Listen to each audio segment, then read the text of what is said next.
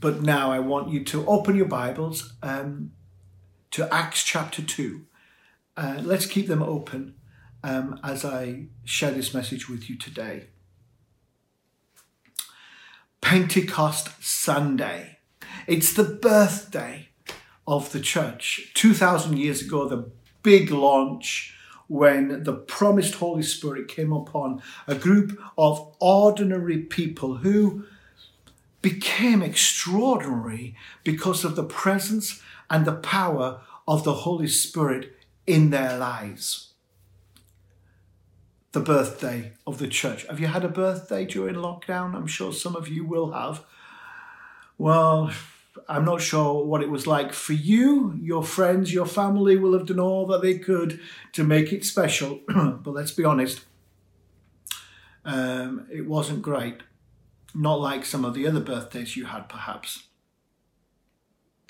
Of course, in this context of Pentecost, the first group of believers were also in lockdown. They were in the upper room the place of the last meal before Jesus went to the cross, the place where Jesus came and came through locked doors um, post resurrection. Um, because locked because they were afraid that the authorities would know that they were disciples of Jesus. This upper room inside the city walls of Jerusalem connected to the temple in Solomon's portico area. Here was the place for the birthday event of all events which happened. And it happened on Pentecost. Can I just read again um, Acts 2, the first few verses? When the day of Pentecost came, they were all together in one place. Suddenly, a sound like the blowing of a violent wind came from heaven, filled the whole house where they were sitting. And they saw what seemed to be tongues of fire that separated and came to rest on each of them. All of them were filled with the Holy Spirit and began to speak in other tongues as the Spirit enabled them. Jesus had promised that the Holy Spirit would be sent by to the followers of Jesus, that the Holy Spirit would testify about Jesus and help the disciples do the same, that he would intercede for us, that he would advocate for us, that he would counsel us, and that he would strengthen us. And here he is. But what is the Holy Spirit doing? And in particular, in these opening days and weeks and months of the early church, what was the Holy Spirit's purpose? May I suggest to you that what was being revealed on the first birthday of the church has become the foundational blocks of the church for 2,000 years and still is as important today as it was on that first birthday. I want to show you this morning that the Holy Spirit is a now God, is a transforming God, and is a good news God. It is important to note that the suddenly of verse 2 only applies to earth. No one expected uh, the Holy Spirit to come in this way.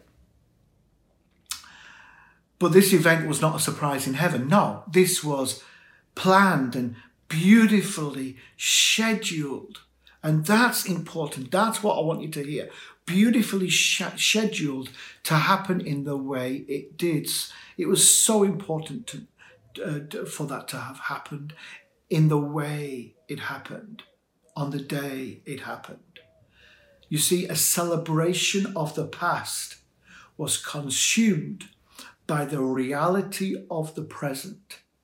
God was saying, I am a now God. Jews from every nation of the earth are in the temple. They have come for their Shavuot festival. It's the 50th day since Passover. Pentecost is the Greek name for Shavuot, and it literally means 50th day. Shavuot also means weeks. It's seven weeks since Passover. So stay with me. Come with me with your imagination. Think of all that is in the minds of these pilgrims coming into Jerusalem from everywhere uh, around the world. What are they thinking? What are they speaking? What are they celebrating? Here it is. Firstly, the thankfulness for the first Passover of their deliverance from Egypt.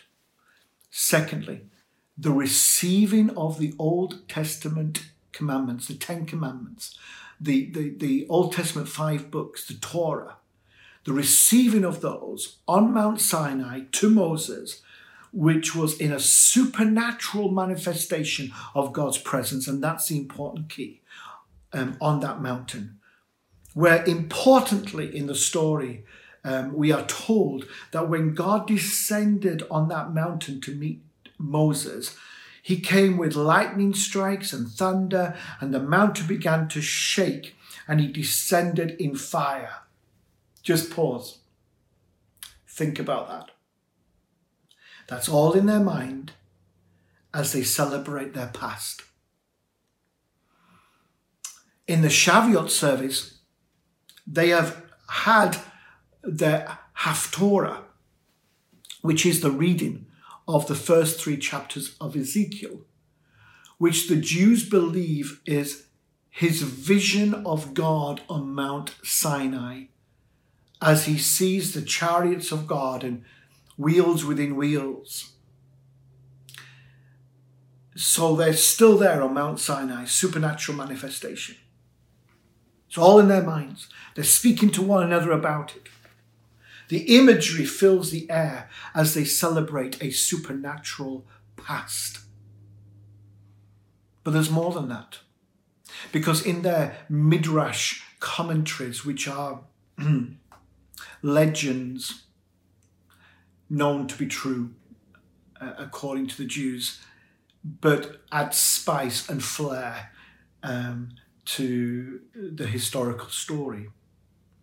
Well, in one part of the Midrash, it talks about Ezekiel seeing Mount Sinai. It says this there descended with God on Mount Sinai 22,000 chariots, each one like the chariots that Ezekiel saw.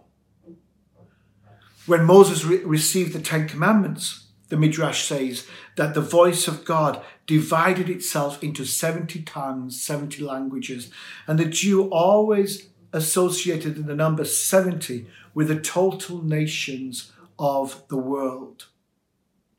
Do you know that feeling when you come out of the cinema? it's a long time ago now. Um, and you've just watched that great movie and you come out and you're so pumped up, you're so energized as, as the, the film is just uh, continuing through your mind for, for, for the rest of the day. Well, this is the scene. This is what's going on. Jews representing the nations of the world in the temple with windstorms and clouds and chariots and lightning and fire and the fact that God's voice is heard by 70 tongues all at the same time. This is what an amazing celebration festival they were having. What an amazing God that we have in the past. But wait. Suddenly, in the temple, temple courts, in a room, in an upper room, away from the main celebrations. The disciples are gathered to have their own service. They're praying for the Spirit to come. They don't know what's going to happen, but they're praying what Jesus told them to pray. And they are also celebrating um, the festival. And the crowd hear a sound, and what they were imagining a few moments ago, they're actually seeing right now. That sound is like a violent wind. It looks like fire is on those people. But then there is something truly amazing. Luke writes, We hear the wonders of God in our own language. In fact, in all the languages of the world that are gathered in Jerusalem.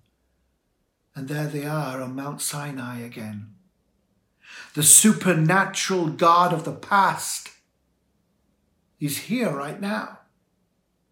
And that's the point. Every generation must know the now God. The Holy Spirit is the now God. Who God was, He is. What God did, He does. What happened, happens. And our prayer is come, Holy Spirit, now. The Holy Spirit reveals a now God. Secondly, he reveals a transforming God. Luke writes in verse 14 Then Peter stood up with the eleven and raised his voice and addressed the crowd. Slow that verse down a little bit. Have a look at it right now. Who was it who stood up? See, friends, it doesn't matter what you were, whether a denier, a deserter, a doubter, when the Spirit of God has saturated your life with the presence of God, then you stand up differently.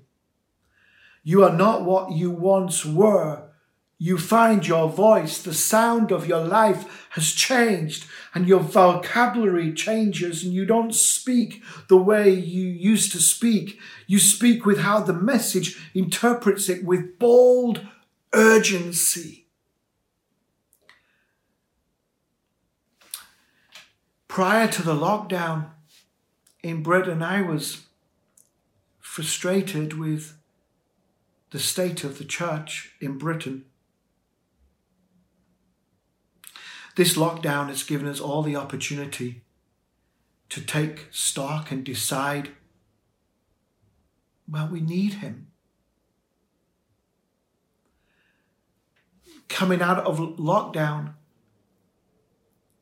please let's let's stop the nonsense that was affecting our lives, the politics within church, the selfishness. Let's just walk away from that. Let's come out of this lockdown differently. Sometimes God has to pin us down so that He can do business with us, so that when we are released, we move differently.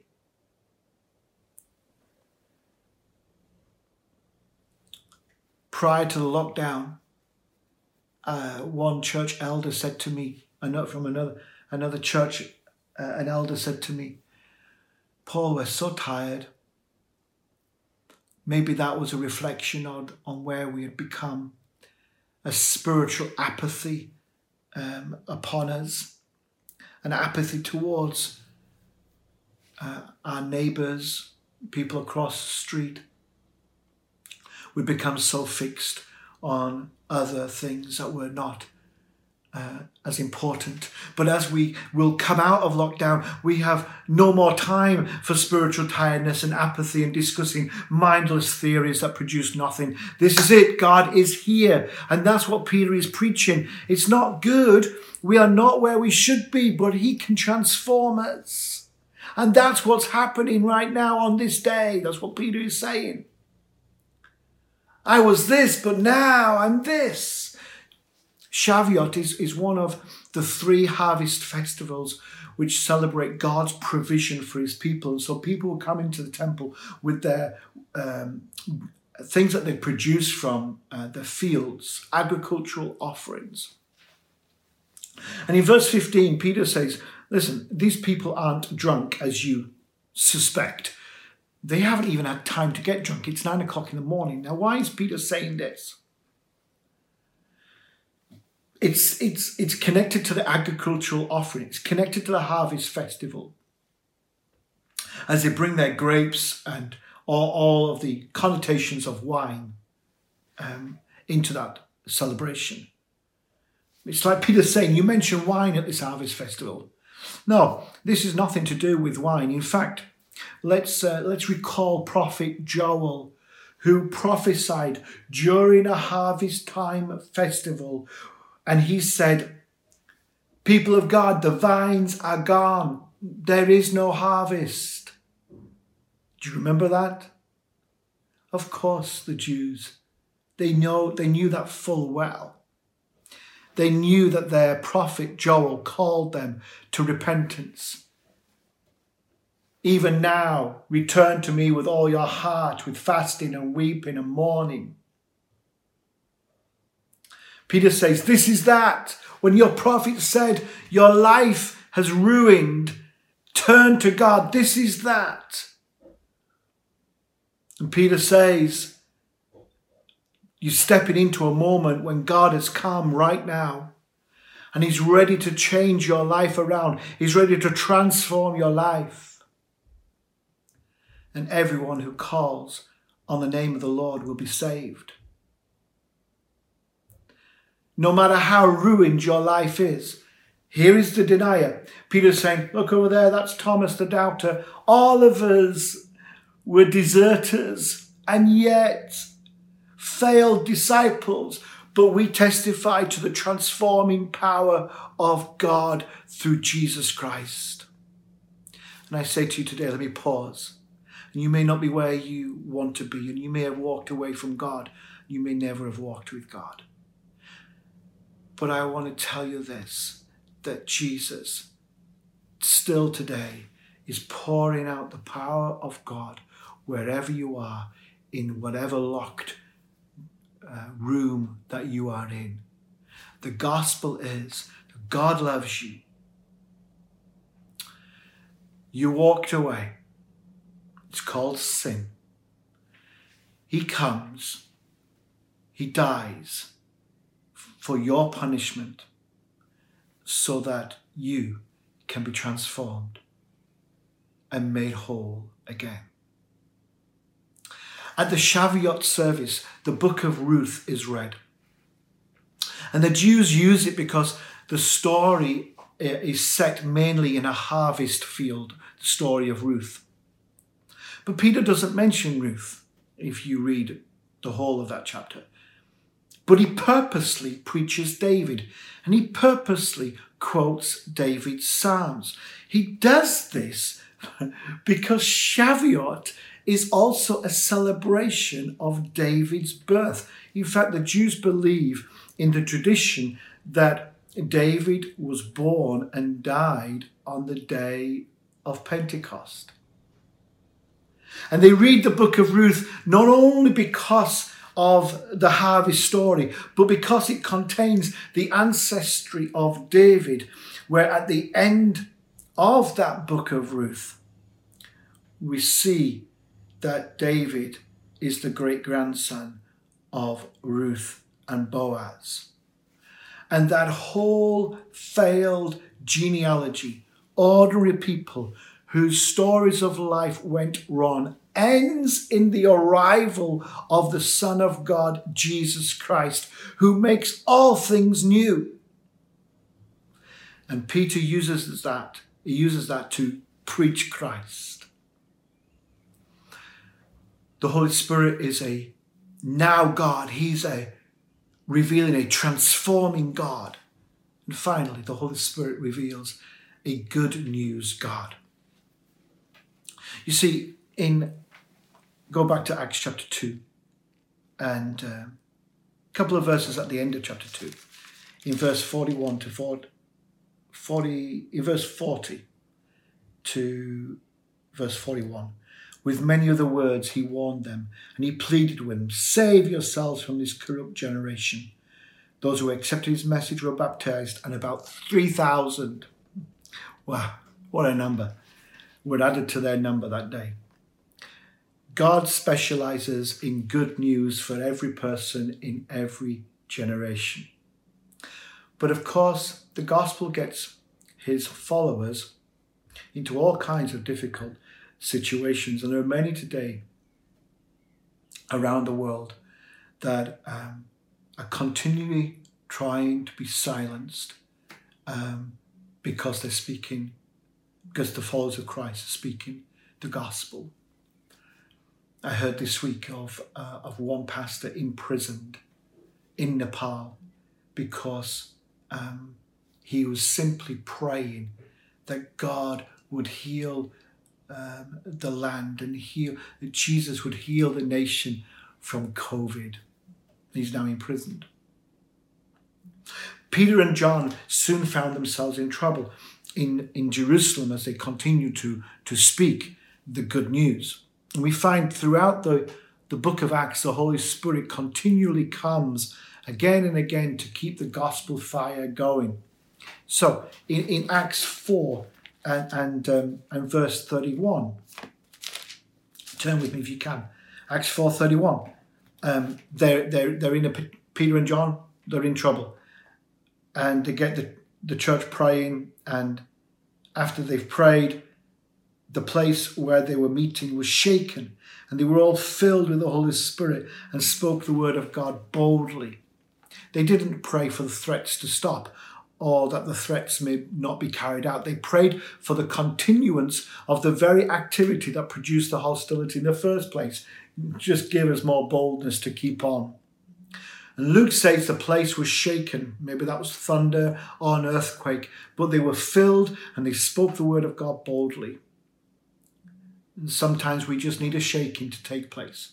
Sometimes we just need a reordering of our life and we, we become trapped maybe by fear or contained by doubt or just the weariness and the cynicism of life. We become settled into accepting certain things and we need a shaking of the Holy Spirit of God to come upon our life, to, to really change the landscape, to change the environment that we, that, that we are in.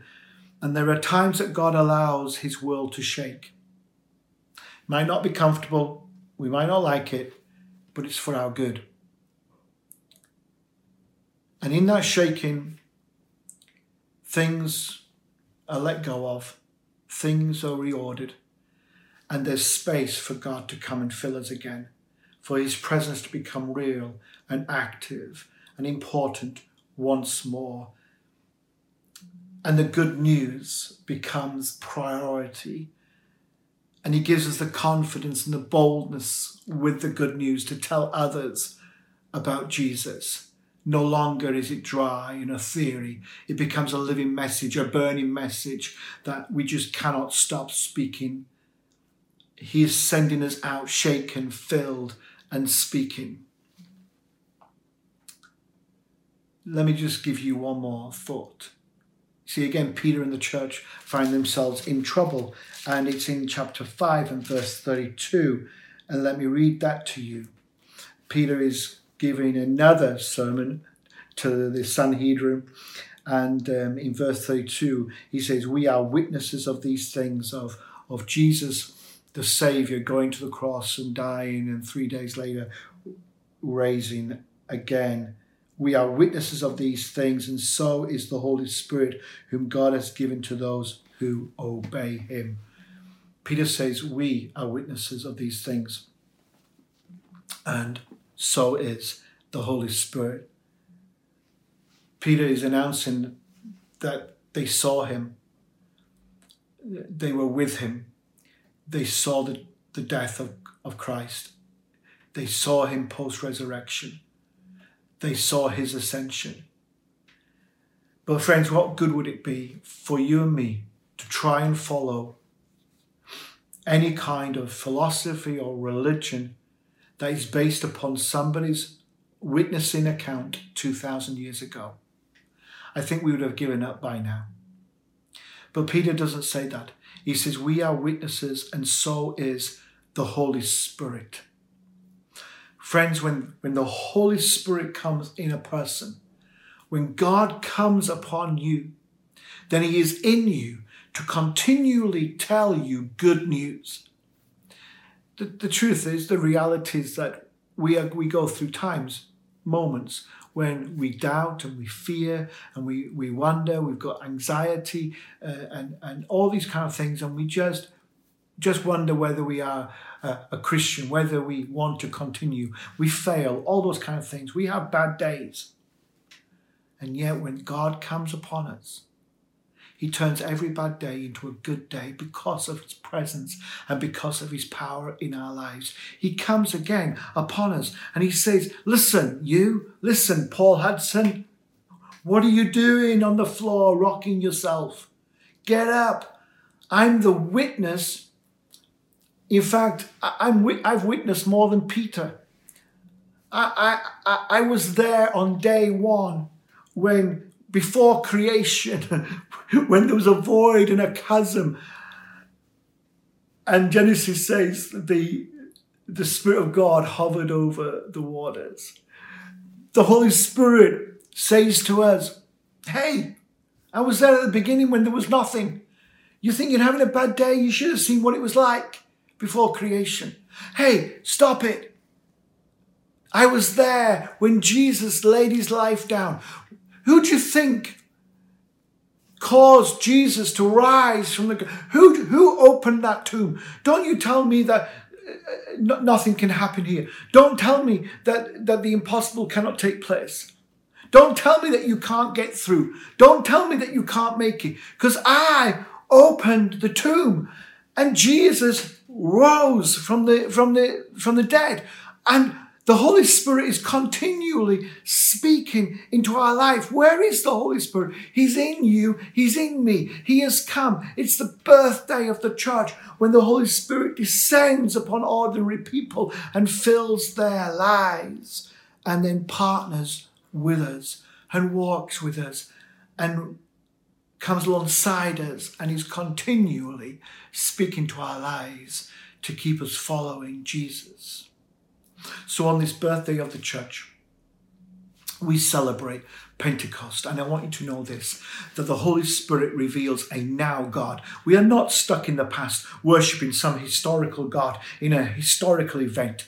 He is here now. The Holy Spirit reveals a transforming God. You may have walked far away from God, you may have failed Him, but return to Him and let God change you.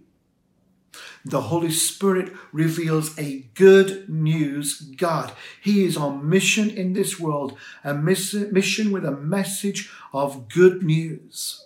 Pentecost, the birthday of the church, was ushering in a new day of powerful mission. And we are in that day today. Today.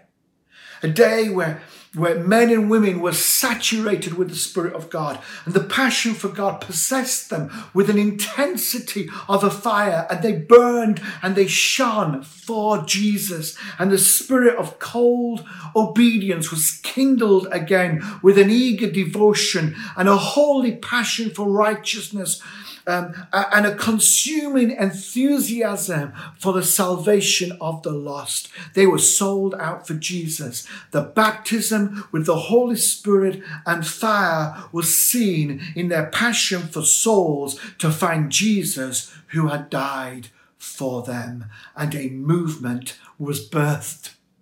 A movement that would spread to every corner of the world and is continuing to spread. Do you want to be part of that? Will you say yes to Him? Will you ask Him to fill you with power and His presence? Spirit of God, saturate my life. Now, transform me. Pour in the good news that it will spill over in these days that I live in. May God bless you. Be filled, be powerful, and go in the name of Jesus.